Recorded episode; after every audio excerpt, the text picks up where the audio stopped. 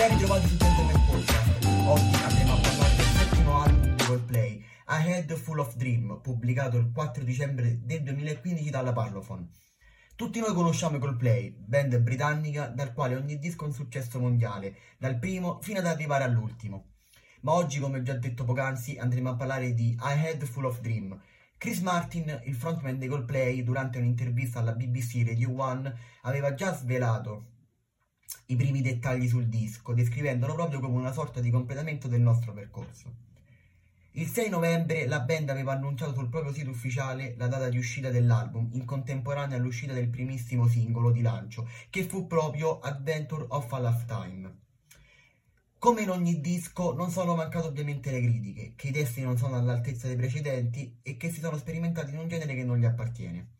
Adesso però parliamo della copertina del, del, disco che rappresenta un fiore della vita su uno sfondo nero incorniciato da un variopinto disegno ottenuto mediante l'uso di un caleidoscopio.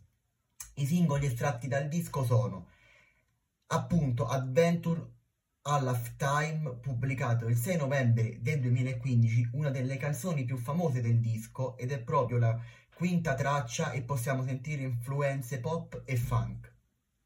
Il secondo singolo è Aim for the Weekend, pubblicato il 5 febbraio del 2016 ed è proprio in questa canzone che possiamo sentire la partecipazione di Beyoncé e dell'attrice indiana Sonam Kapoor. Eh, non so se si dice così, se non si dice così scusatemi per la pronuncia.